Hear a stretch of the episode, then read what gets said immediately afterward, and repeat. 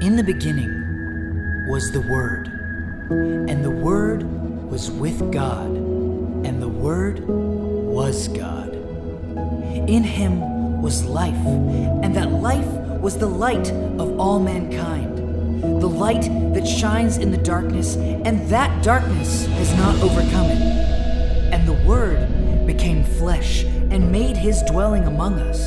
O star star of light, star of royal beauty bright, lived and led full of grace and truth, bringing sight in the night, making children of light, to shine like stars in the dark, revealing the way to the way. Out of his fullness, we believed and received grace in place of grace. And we have seen his glory, the glory of the one and only, and we cry, Holy, holy, holy. For the true light that gives life has come into the world.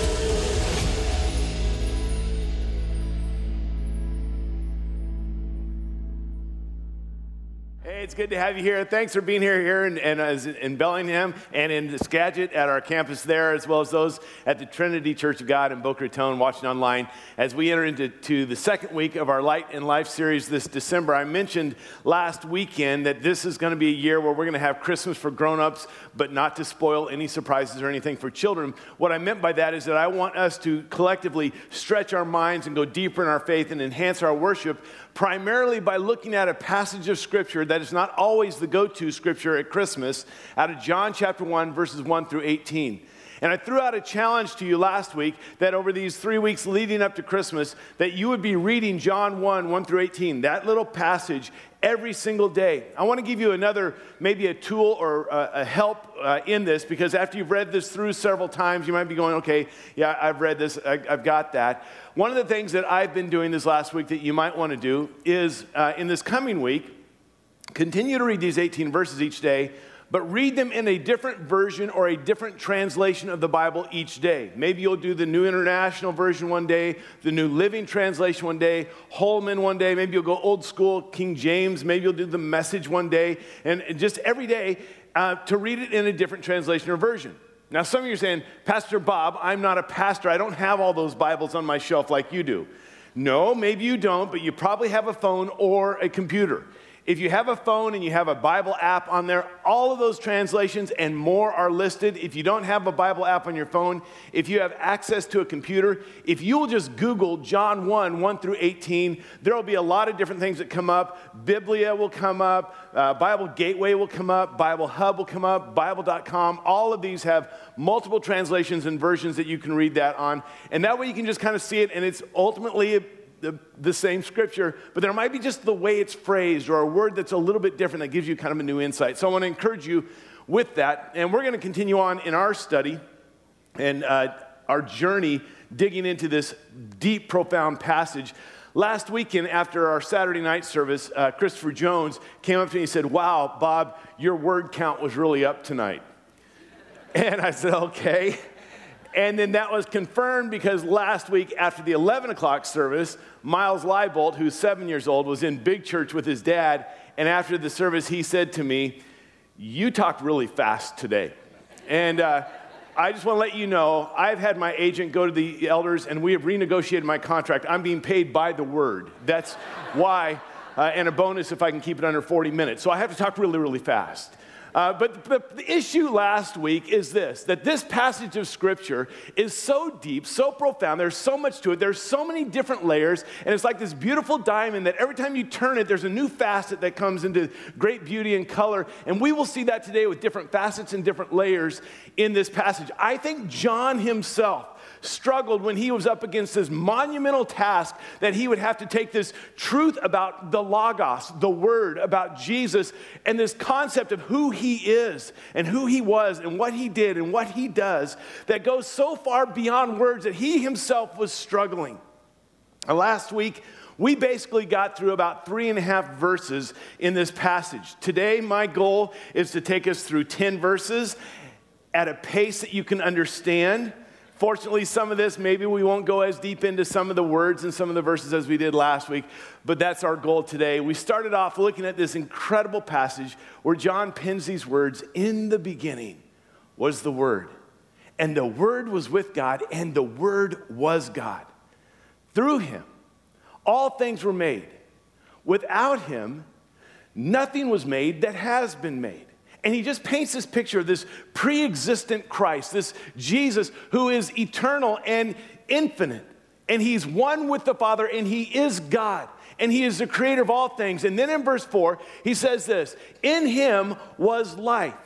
That Jesus is the source of life. He's, he is the, the uh, creator of all life.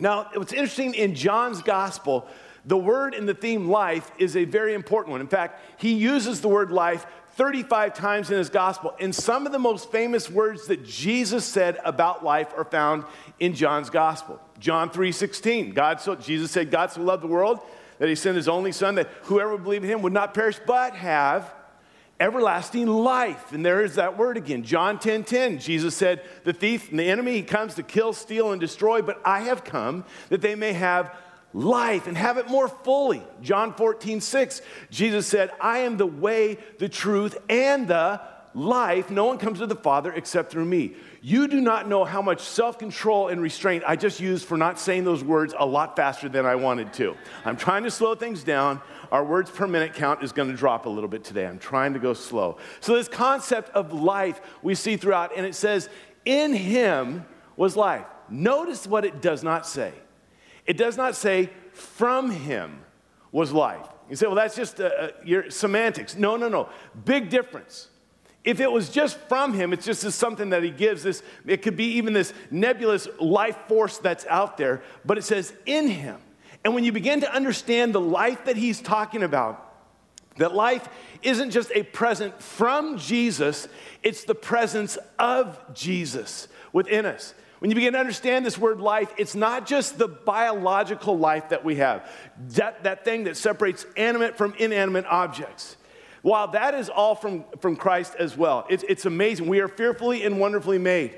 And it's true that He is our creator of our lives. He's the sustainer of our lives. That in Him we live and move and have our being. That every blink of our eye, every beat of our heart, every uh, breath that our lungs draw in is a gift from the Creator. That's all true. But that's just the biological piece of life, which in and of itself is fabulous. We are fearfully and wonderfully made, mysterious, this biological life. But there's something more. In 1 John chapter 5, we read these words He who has the Son has life. He who does not have the Son of God does not have life. We say, well, we know some people that don't have Jesus, but they're alive. Exactly the point. They have their biological life from the Creator. But there's a life here that's deeper. It's a deeper, more meaningful, purposeful, significant life that we were created to live. It is a life that is drenched with Jesus. It's the life that deep inside all of us truly long to have because we were created to live that way. And that's the life he's talking about here. So we look at this passage.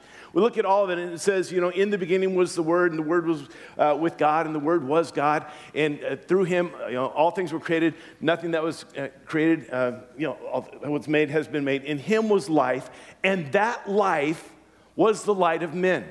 He connects this life with the light of men. Interesting how he connects that. Now, some of your translations will use the word um, all mankind here, or everybody, or people, and that, that's a better translation. And what you begin to see is what we talked about last week is that John doesn't just narrow into this little gathering of Mary, Joseph, the baby Jesus, and a few wise men, Mary, Joseph, the baby Jesus, and a few shepherds. He zooms out and he says, This is, this is the global view that this birth of Christ was for everybody. That it's not about your nationality, it's not about your race, it's not about your gender, it's not about your, your social economic class or your maturity or your, your age. It's not, this is for all the people. And he says, this light and this life that comes from Christ. Now, when you look at these first verses, you see some repeated themes, and there's one word that's repeated a lot. I don't know if you picked this up. Look at this. The word was. And we talked about this word last week. Not only is it the past tense of to be, but you remember when my utter astonishment when I found out that this was a, dur, dur, that one word that I can't remember right now, durative imperfect? That, were you not here last week? That was such a profound moment. This durative imperfect, that, that this is a continuation of something that God has already been doing. This is what He has been doing, it's what He is doing. And all the way through it, it shows this origin of who Jesus is and who he's always been, what he has done, what he has always done. It's this ongoing thing. Something very interesting happens at this point. Up to this point, all this about who Jesus is, about what he's done, it's his origin. And then things change when it says, and the light shines in the darkness. The first time he uses a present tense verb. Now, it's not just about the origin of things, of what happened, it's what is our reality right now that the light shines, present tense, in the darkness, in our dark world, in our dark lives. In the darkness of doubt and uncertainty, there's a light that brings truth. There's a light that guides us. There's a light of wisdom, and it's found in Jesus. In the darkness of our distress and the chaos of our life, there's the light of the Prince of Peace, the light of Jesus, this Logos who came. In the midst of all of our darkness of despair and discouragement and all these things, there's a light of hope that Jesus is with us, not only with us, but that there's a confidence in the future. Even in the darkness of death that overshadows all of us, there's this life and the light of life that comes. Even though I walk through the valley of the shadow of death, I will fear no evil. Why? Because you are with me. It's not just a present from Jesus, it's the presence of Jesus with me. And what I love about this is that it says the light shines in the darkness. That while we may have doubts and uncertainty in life, even in the midst of the darkness of those seasons, Jesus walks with us with his truth. And while there still is despair, and, while there still is this chaos, that even in the difficulties and the darkness of life, in those seasons of life, Jesus will never leave us or forsake us. He continues to walk with us, giving us his hope, giving us his confidence, giving us his peace. And even in that day, when the cold dew of, of death is on our brow, Jesus walks with us with eternal life. In him is life, and that life is the light of man, and that light shines in the darkness.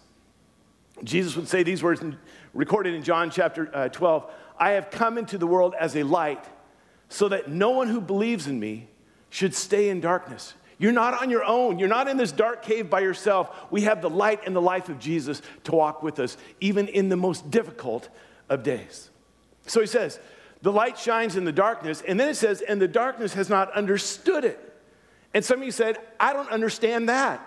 Fact, I had someone last week say, We're out of town next week, but we're going to tune in because I don't get that verse and I hope you're going to talk about it. So let's talk about it. This is amazing. This is one of those times where you see this verse has these multifacets. And every time you turn it, you see a different picture of it. The, the Greek language is so full that sometimes our English language doesn't do justice to it. Some of your translations may have other words, but this is a multifaceted word that can mean several things. The light shines in the darkness, and the darkness has not understood it. One way to look at that is just straightforward understanding, like comprehend.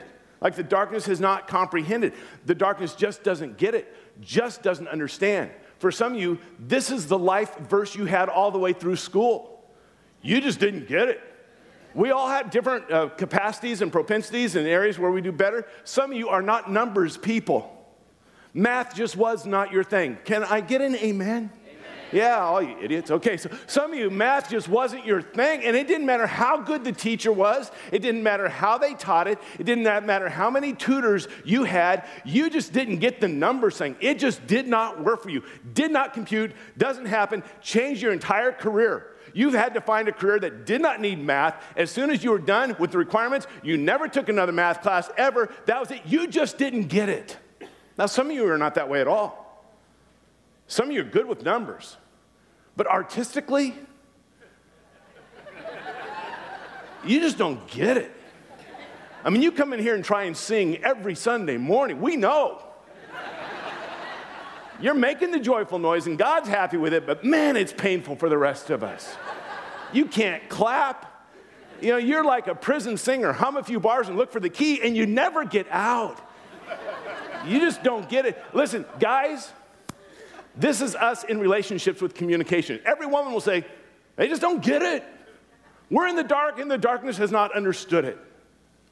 And Jesus comes along and says, spiritually, that's the way it is. Scripture says that we were in darkness, but God pulled us into his glorious light.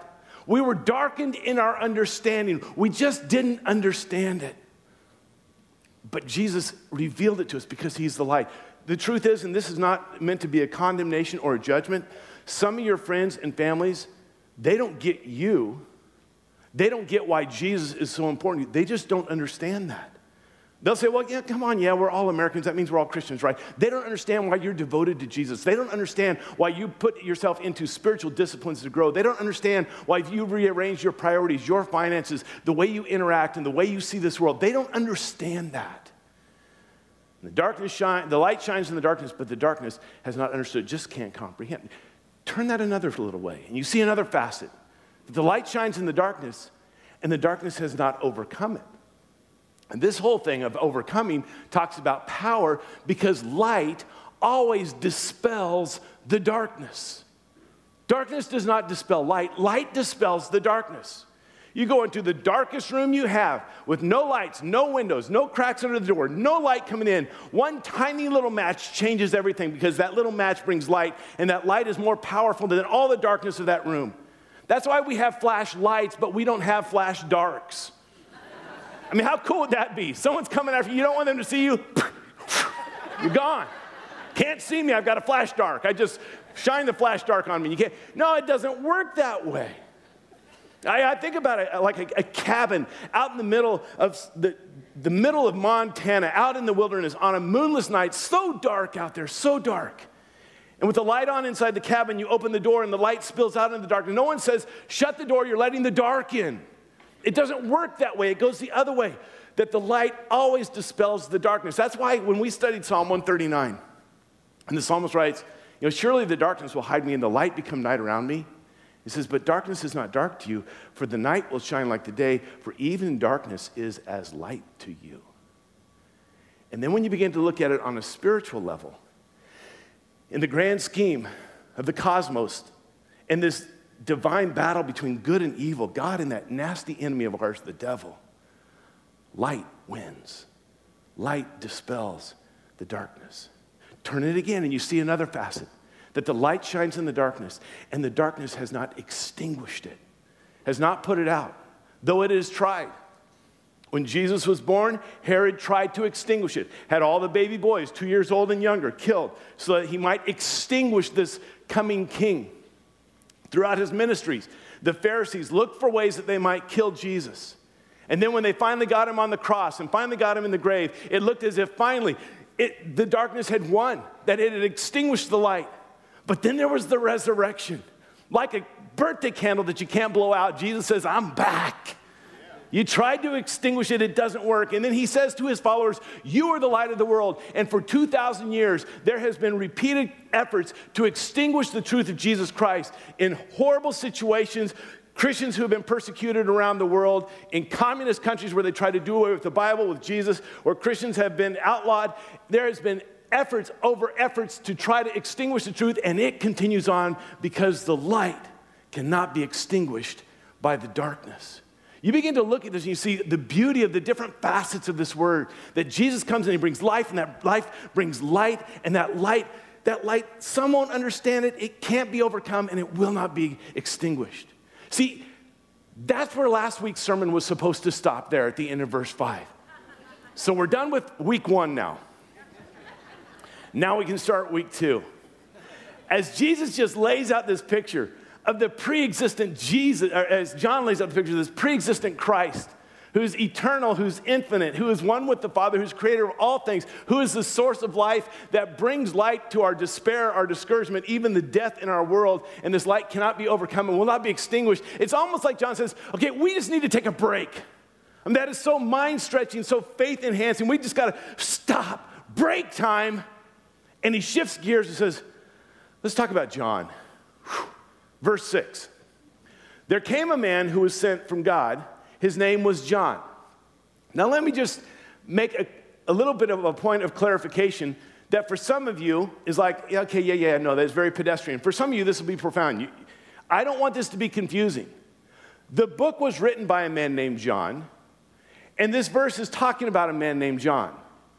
So, is he writing about himself? There are two Johns here that we're talking about. I don't want this to be confusing. John, who wrote the book, was one of Jesus' disciples. Peter, James, and John went a fishing. Some of us grew up singing that. James and John, the sons of Zebedee. James and John, the sons of thunder. That's John the beloved. He's often referred to as John the beloved, the one the disciple that Jesus loved. And he's writing this, this book, and he's talking about John the Baptist. Different John here. This is John the Baptist. John the Baptist, sent from God. Now, keep in mind, in Israel's history, there have been 400 years where God has not sent a prophet, 400 years of silence. And then John comes on the scene. The, the thought, God has spoken again. He's brought a prophet, John the Baptist.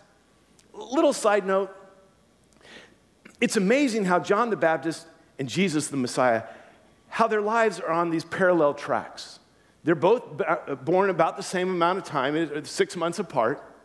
Both of their births are miraculous, right? We talked about that with John the Baptist quickly last week, how his father, Zechariah, and his mother, Elizabeth, were well beyond childbearing years, and that God did this supernatural thing where he would be born. Jesus, his mother, is Mary, and God does this supernatural thing. So they have some similarities even in that.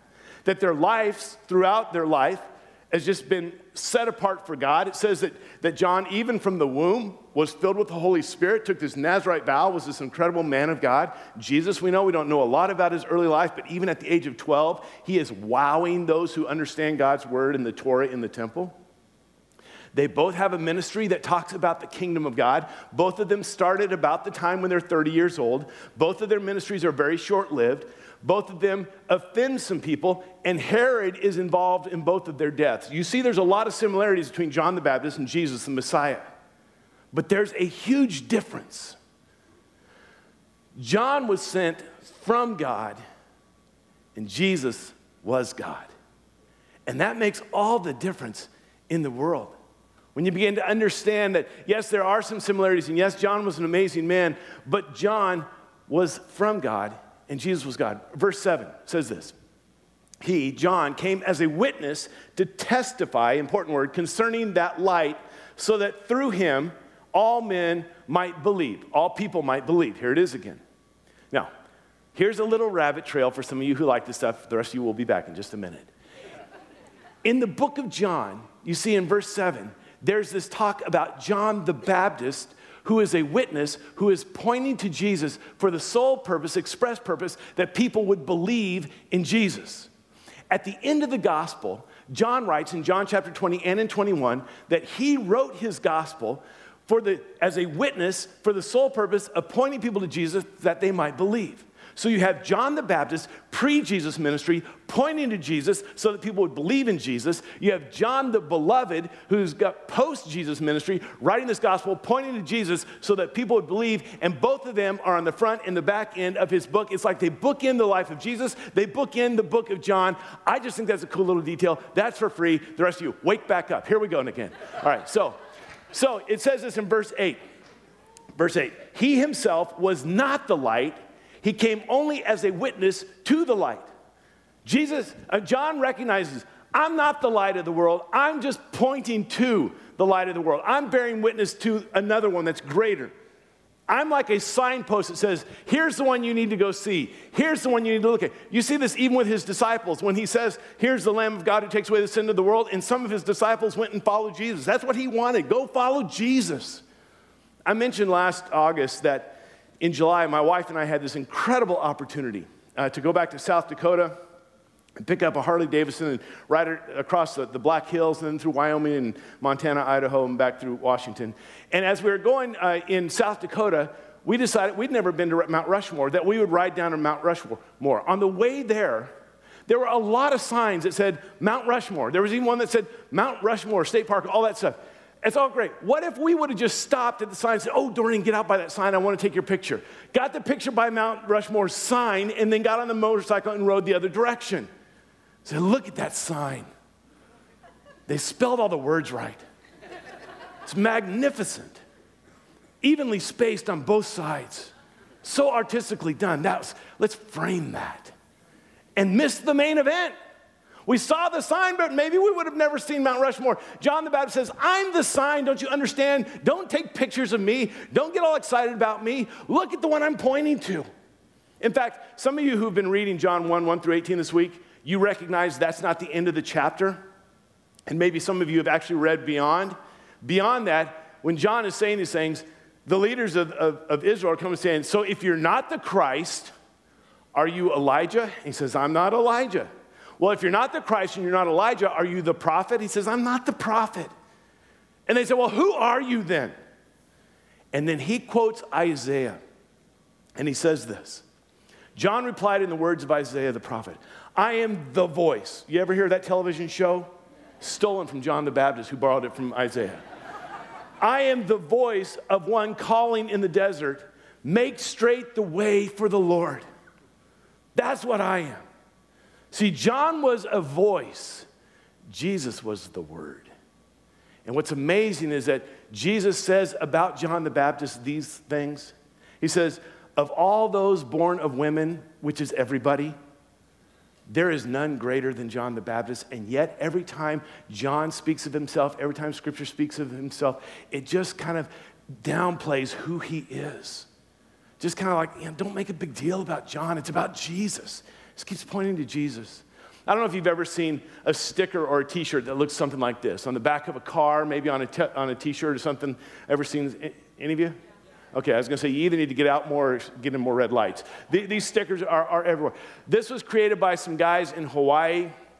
And uh, yeah, there we go. And uh, they made stickers for friends and t shirts, and then it became a business. And it's based on the words of John the Baptist out of John chapter 3, verse 30, when John said, He must become greater, I must become less. He greater than I. Some of saying, That's what that means. See, that's why you come to church. I help you with these things, I'll keep you current. He greater than I. And John the Baptist keeps saying, Listen, I'm all about pointing to Jesus. I want to point to Jesus. I want to point to Jesus. Don't make a big deal about me. I want to point to Jesus. All right. Then it's almost like John the Beloved says, Okay, break over. Let's get back to Jesus. John chapter 1, verse 9, and, and I'll just say right up front we don't have the time to go into some of the beauty and the depth of this verse. I wish we did, we just don't. The true light, wish we could unpack that one, that gives light to every man or every person was coming into the world. Interesting the phrasing on here that this true light that gives light to everyone, there it again, it's that global thing, it's not just, just for a few people, was coming into the world. Like was, past tense, coming, future tense, into, present tense, into the world. Now, what's amazing is that 600 years before Jesus was born, the prophet Isaiah in Isaiah chapter 8 talks about this utter darkness, this despair, this gloom. And then he makes this prophecy about Jesus in Isaiah chapter 9, verse 2. The people walking in darkness have seen a great light. On those living in the land of the shadow of death, a light has dawned. And this is what I so love about the prophecy of Isaiah. It's 600 years before it will be fulfilled. He's talking in the present tense. The light has dawned. It's already a done deal. It's a foregone conclusion. God says it's going to happen. You don't have to question that. He says it's like it's already taken place, that this light has dawned that, that the Savior has come to dispel the darkness, to help us through our difficult times. Long lay the world in sin and error pining till He appeared. There was a new day, there was a dawning, and it's the good news of light. And this is one of those times where you begin to see the different layers, the different levels of this. Yes, there's the good news of light that it is helpful in our times of despair, in our times of discouragement, in times of doubt, even in our times of death. There's the good news of, good news of life that, that cannot be overcome, cannot be extinguished, that, that is only understood by God. And then there's this other layer behind this, underneath it all. The good news of the light is that it's for everybody. In chapter 1, verse 4, he says, This is the light for all humanity, all people. Chapter 1, verse 9, he says again, This is for all people. I've told you so many times, my favorite verse in the entire Christmas narrative is Luke 2:10. This will be good news of great joy for all the people. It doesn't matter what your race is, it doesn't matter what your nationality is, it doesn't matter what your gender is, it doesn't matter. This is for all the people, and this has always been God's plan. And how is it that they could have missed it? Because there was this idea that, well, we are God's people and this is exclusive to us, which excludes everybody else. That was never God's plan. God had his chosen people for the purpose of bringing the Messiah for all the people, blessed in order to be a blessing that all nations would know. In Isaiah, we also read these words. He says, It is too small a thing for you to be my servant to, reso- to restore the tribes of Jacob and bring back those of Israel I have kept. That's good. That's important. These are my people set apart for a specific purpose. But if you stop there, you're only getting the first chapter. You're missing the big story. That's too small. I will also make you a light for the Gentiles, that you may bring my salvation to the ends of the earth. That everyone would know this. Everyone would experience this life. Everyone could have this light in their life. That no one is excluded, everyone is included. Paul would write to the church in Corinth. He would say, For God, who said, Let light shine out of darkness, he goes back to the creation account. Let, let light shine out of darkness, made his light shine in our hearts, does this creation thing within us, recreates in us to give us the light of the knowledge of the glory of God in the face of Christ. Oh, next week, I can't wait. If you've been reading John 1 1 through 18, you know this theme of the glory of God in Christ to reveal us the knowledge of the glory of God in the face of Christ. When you begin to see this, all these first nine verses, it's just what's not to like? It's good news after good news of who Jesus is, of what Jesus has done, of what he brings, of who John the Baptist is, of this light, all this thing. Everything is good. But then in verse 10, it kind of goes to some bad news It gets a little sad, a little more somber.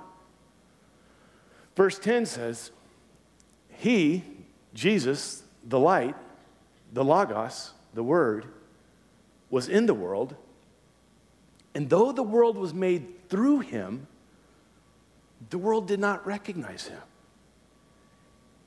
He made the world, He made everybody.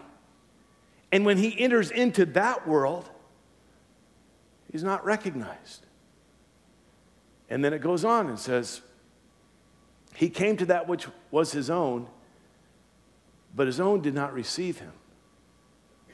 On a micro level, this happened in Nazareth. And Jesus said, A prophet is not welcome in his own hometown, my own family. On the next ring out, it happened with the nation of Israel, with the Jewish people, because most of them did not accept him. But I don't think you can stop there. As John is writing globally, beyond, this is all of us. That all of us have sinned. All of us have fallen short of the glory of God. There are times when we don't recognize Him, we don't acknowledge Him. And this light that came into the world, as Jesus comes, there's really two responses rejection or reception. We either reject Christ or we receive Him. And he says, and, and Jesus came and, and people not only didn't recognize him, they rejected him. And some of us spent many years not recognizing him and rejecting him. And that might be even where you are to this day. And it seems like this passage takes on this kind of this heavy feel here in verses 9 or 10 and 11. But as quickly as it turned to a, heaviness, he turns it back around in verse 12, he says, Yet, yet, yet to all. Look at this. No one's excluded except those who exclude themselves. To all who received him. To those who what? To those who are Jewish? To those who are of the chosen nation? To those who kept the Ten Commandments? To those who kept the Ten Commandments and the other 603? To those who followed all the right rules, did all the things, had their quiet time? To those who went to VBS and CCD and Sunday school and every other initial that you can think of? To those who finished the book, graduated from the course, to those who do this, who don't do that. No, no, no. To those who believed, who put their trust, who leaned all of their uh, dependence on Him, believed in His name, He gave, eh, very important, He gave the right to become children of God. It's not something we did, it's something He gave. It's a gift. This right. Sometimes when we think it's my right, we have like this, this self earned entitlement. This is my right. The word right here, the right, the authority, the, the permission, the absolute privilege of being called the children of God. He gave that to us. It's not because of something you have done. It's not because of the family you came from. It's not because of the nation you were born into. It's not because of any of your efforts. This is the grace of God that He gave us the right to be called the children of God, to be brought into His family, to be the sons and daughters of the Most High, to, to sit around the table, to be joint heirs with Jesus Christ. That's a gift from God. And it's not anything that you deserved or earned by somehow what you have done to be brought into this family. Some of you know the story of how I got brought into my family. Late summer of 1962, my dad underwent a procedure to ensure that there'd be no more marvels in the household. In June of 1963, I was born. Mm-hmm. I didn't find out that detail until I was in my mid 20s. And I said, Mom, why didn't you guys? I mean, I've spent a quarter of a century not knowing this. Why didn't you tell me? And she said, Well, we, we didn't want you to think like, we didn't want you. We don't love you. We're afraid you'd have a low self image, low self esteem. And I said, What? Are you kidding me? Do you know what this means? I am super sperm. Ain't no mountain high enough. Ain't no valley low enough. Ain't no river wide enough. As Ron Pye says, I am a Kelly Clarkson song. Bring out the Katy Perry and watch me roar. Look at me. Super.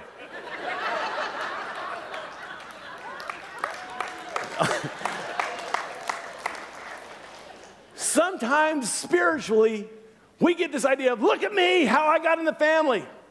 I'm super specimen. I'm super special. I'm super spiritual. I did this. I don't do that. I graduated from this. I followed through with this. Look at all I've done. And he says, It's not what you've done.